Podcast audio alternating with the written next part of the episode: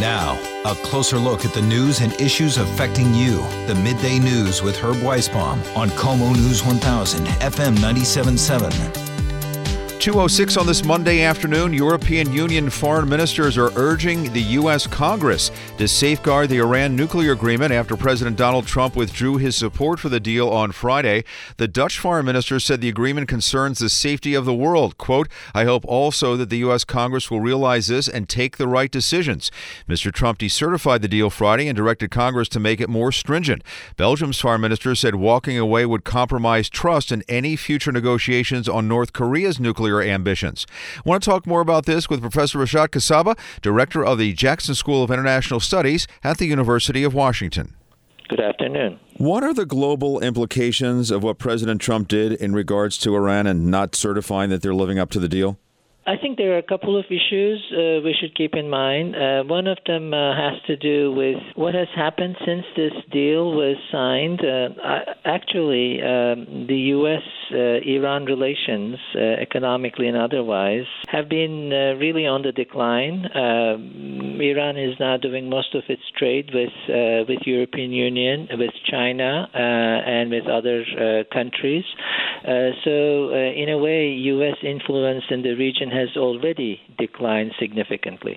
Uh, the second uh, point to make, of course, is a, this is an agreement that uh, was uh, negotiated for over 13 years, and it is, as far as uh, the other parties who are involved multilaterally, this was an agreement that the U.S. government entered into.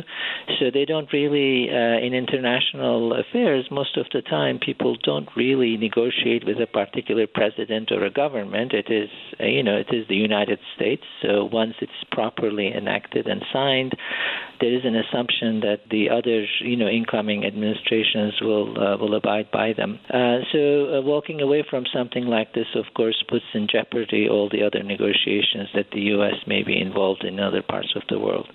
So uh, so there is that, and it is, as I said, it is a multilateral agreement. So the agreement itself, you know, does not go away if U.S. is not part of it. But it does is, of course, uh, it further um, undermines U.S.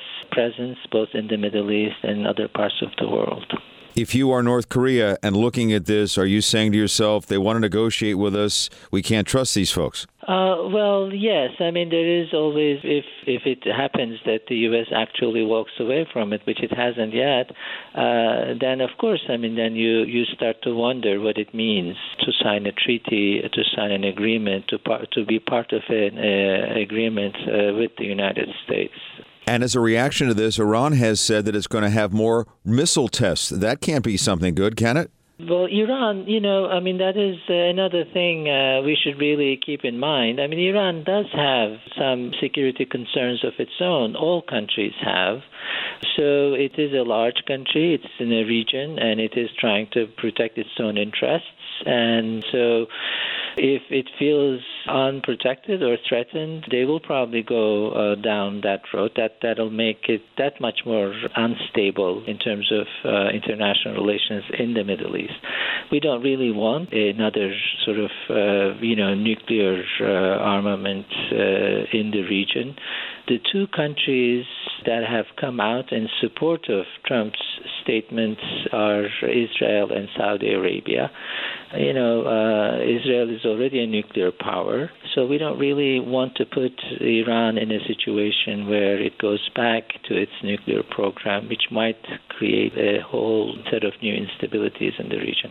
As you pointed out, this is a deal that has been worked out by a number of countries, our allies.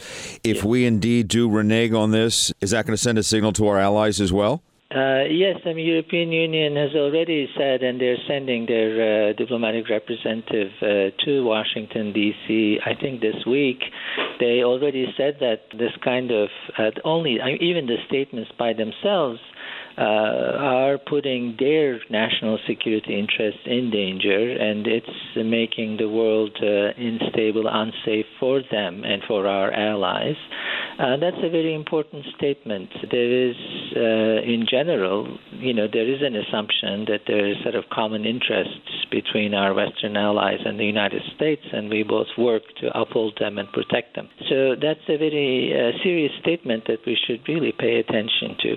And I also want to add that for only the U.S. interest by itself, Iran is a big market potentially. It's an important country, and it is you know, compared to most other countries in the Middle East, it is one of the most stable countries.